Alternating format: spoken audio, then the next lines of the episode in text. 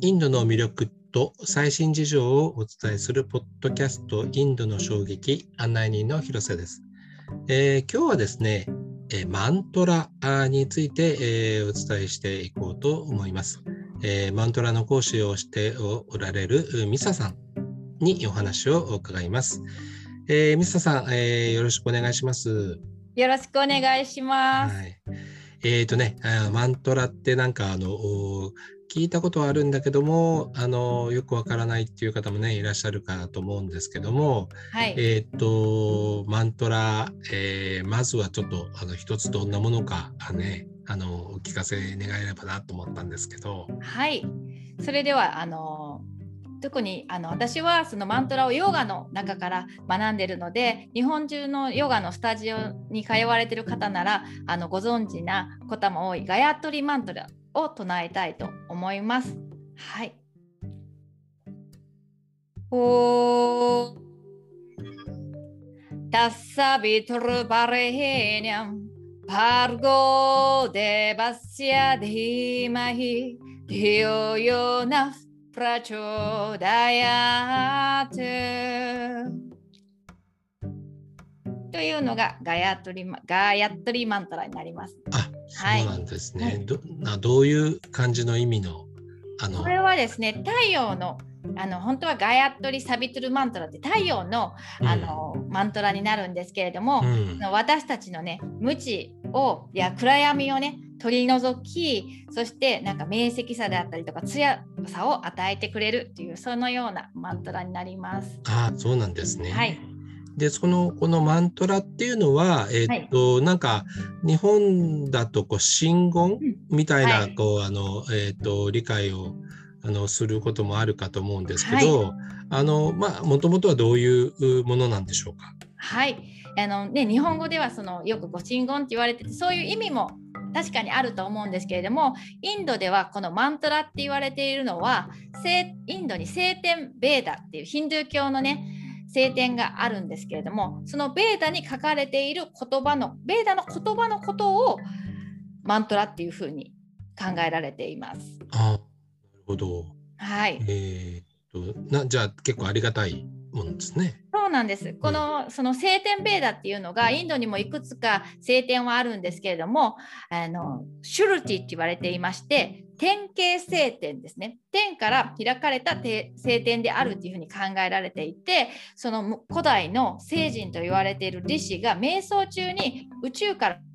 あのその英知ですね、バイブレーションを感じ取って聞き取ったものがこのベーダであるっていうふうに考えられているので人が作ったものではないっていうふうに考えられているんですね。あので人間の言葉ではないと、はい、そうなんです。なので、聖なる言葉っていうふうに言われています。なるほど。じゃあ人間の言葉に当たる部分もあるんですか？そうなんです。そのそれはあのスム同じ聖典でもスムルティって言われていましてこちらは日本語では口伝書ですね古いに伝わるの書でそれは古代のそれこそ聖人たちが書いたものがあのあ例えばヨガスートラであったりとかあのバガバットギータとかそういうものが口伝書っていうものになります。あなるほど。はい、うん。じゃあなんていうんですかね、えっ、ー、と、最初になんか、お、オウっておっしゃってましたけども、はい、えっ、と、それはなんかどんな意味があるんですか？このオームっていう音ではですね、あのこの、えーと、ヒンドゥー教の考え方ではこのオームという音からこの宇宙が創造された始まったって言われていてこの音にはその創造と維持と破壊という意味がこの音の響きの中に畳み込まれているっていうふうに考えられています。うん、そうなんです。はい。そうなんですね。はい。でこの「お」サンスクリット語の「お」の中はこの「お」って音は「あ」と「う」の音が一緒になると「お」っていうふうに発音するっていうルールがあるんですね。ですのでこの「お」っていう音ですけれども「あ」と「う」と「M」うん、音が一緒になってオウムっていうふうに言われているので先ほど言ったような3つの創造と「あ」は創造「う」は維持「うん」は破壊っていうふうに考えられています。あそうなんだ。3つ、三つでできてたんですね。なるほど。うんで、やっぱり、あの、えっ、と、なかなかね、あの、えー外国人が日本のお経を読めないのと同じように、はい。えーね、ちゃんと正しく発音するのも難しいですね。そうですね。それはあのインドに行ってしっかりと発音をインド人の先生から学んできました。うん。やっぱり、あの、日本語もそうですけど、発音が違うと違う意味になっちゃうっていう。そうなんです。特にこのマントラですね。マントラは発音が大切っていうふう正確に発音することが重要であるっていうふうに考えられているので、その発音が変わると意味も変わるっていうふうに、バイブレーションも音が変わるので、バイブレーションも変わるっていうふうに考えられています。ああ、そうなんですね。はい。で、えっと、ミサさんは、えっと、このマントラを、えっと、どこで、あの、学んで、あの、そもそも、その学ぶことになったきっかけみたいなのは、どんな感じなんでしょうか？そうですね。私も日本まずはこのマントラというものを日本のヨガスタジオに通っている時に初めて知ったんですけれども、ええそれを自分で調べていくうちにそのマントラというものがその私たちの心とか体とかにもすごくいい働きをするっていう影響を与えるということを知って興味を持ってた持っていったんですけれどもそこにいつもそのサンスクリット語の発音が重要であるって書いてあったんですね。なのでそこにものすごく意識がいってしまってやっぱり発音を知らなかったらやっぱり私たちは日本私はたちは日本人ですから日本語の発音を引きずりますよね。うん。なのでやっぱり英語でもやっぱり英語のネイティブが話すアメリカ人とかイギリス人とかネイティブが話すのと違うようにやっぱりこのサンスクリット語もやっぱりそのインド人の方が発音されるのと日本人が発音するのではすごい違うんではないかなと思ってそこにすごく興味を持ってうんあのインドに行きたいなと思って思い切って行きました。ああ、そうなんですね。あの、なんか勉強をのするための施設みたいなのがあるんですか？そうなんです。たまたま私があのそのマントラですね。に興味を持っていることを話してたらこういうところで学べるところがあるよって教えていただいたのが、えー南インドですね。のチェン内にある、うん。クリシュナマチャリアヒーリングヨガファンデーションっていうところだったんですね。ああ、はい。はい。でそこで、はい。有名なとこなんですか？えっと、その時はね全然有名かどうかもね全く知らなかったんですけれどもやっぱりあの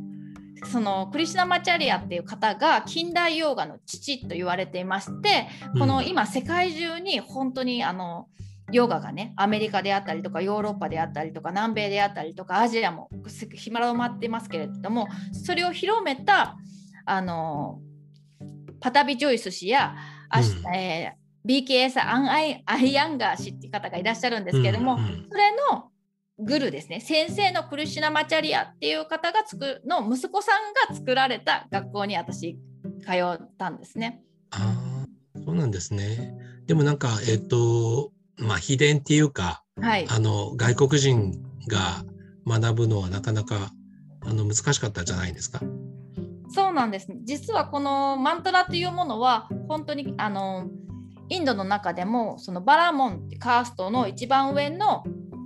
か中でも修行された方しかしか学べないってことになってたんですけれども、うん。このクリシュナマチャリアっていう方があのやこのマントラっていうのはとても素晴らしいものだから、うん。このそれをあの興味がある人ならばうん。本当に、えー人種そして性別、うん。職業宗教政治の思想にかかわらずうん教えましょうっていうふうに文句を開いてくれたんですね。なるほど。うんでもただしこのマントラを唱えるにはすごく厳しいルールが古代から代々伝わっていてそれをしっかり学んだ学ぶことが条件で学ぶのだったら教えましょうっていう形でああの伝わっ教えつ私たち私のような外国人で女性でも学べるような機会を得ました。ーあなるほど。まあちょっと先ほど伺ってたら結構こう巻き舌が入ったりとか、はい、えーね、あのしましたし発音がやっぱりしっかりしてないと別の意味になっちゃったりとかいうことで、はい。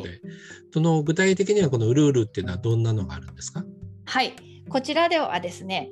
えー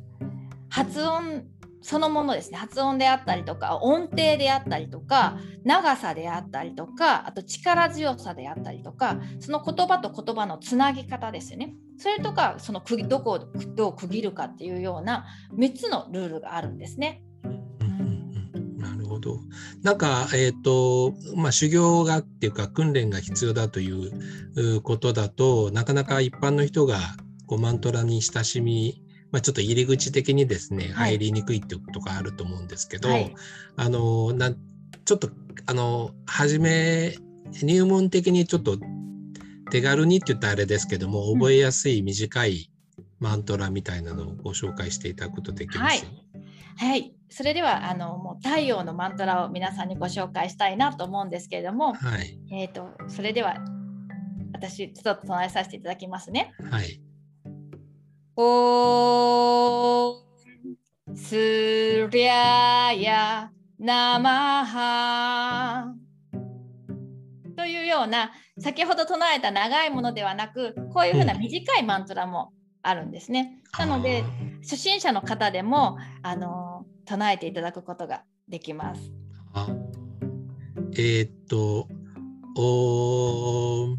すりゃやなまは」ですか、ね、そうです。なんかすごい、すごいお上手です。そういう、はい、はい。でこのスーリアっていうのが太陽っていう意味なので、なるほどはい、それを自分の心ですね太陽を思い描いて唱えていただくとその太陽が持ってる全てのものに光を注ぐとか、分け隔てなく注ぐとかあとはその太陽っていうのは光の象徴でもありますよね。なのでその光っていうのがあのヒンドゥー教のとかインドの考え方では知恵とか知識とかになるので、うん、その私たちの苦しみっていうのは無知から始まるのでその光知恵を私たちになんか取り入れるっていう風な考え方もあります。なるほど。あのまあ、最後になりますけれども、はい、あのミサさんにとってですねあの改めてマントラってどういうものなのかあどういうふうに思われますか？そうですねこのマントラっていうのはマントラを唱えることによってその私たちはその呼吸法をを同時にしてたりとかあと瞑想してることにもなるんですね。なので私はマントラをマントラ音瞑想として日本の皆さんにお伝えしているんですけれどもこのマントラ音瞑想は私たちのすごく本当に奥深くにまでなんか働きかけてくれてすごくなんか人生をねよりよく歩んでいくためのなんかすごくハッピーになるようなツールかなと思ってます。また苦しい時とか辛い時もそれを乗り越えていく力を与えてもらくれるものかなっていうふうに考えています。はい、あのー、私はあのマントラあのよくあの勉強してないですけれども、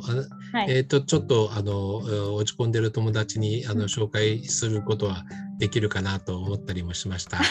ありがとうございます。はい、今日はどう？も、はい、うんあの、はい、あの、えー、そうですね、やっぱり、どうぞ。いいですか、はい、やっぱりそのマントラを唱えることによって私たちは自分のあの方なんていうんですか？考えですよね。いつもし忙しかって考え事が離れないと思うんですね。今24時間情報化社会でいろんな情報が来たりとかあとすごい過去の記憶であったりとか将来の不安とかっていうことで今ここにいることが難しくてやっぱり心をね病んだりとか落ち込んだりとかする方も増えてると思うんですけれども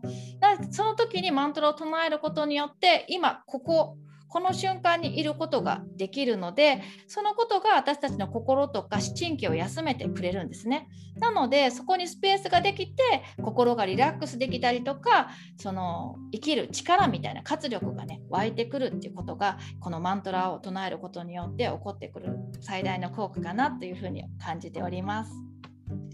はい、えー、わかりました。あの今日はどうもありがとうございました。はい、ありがとうございました。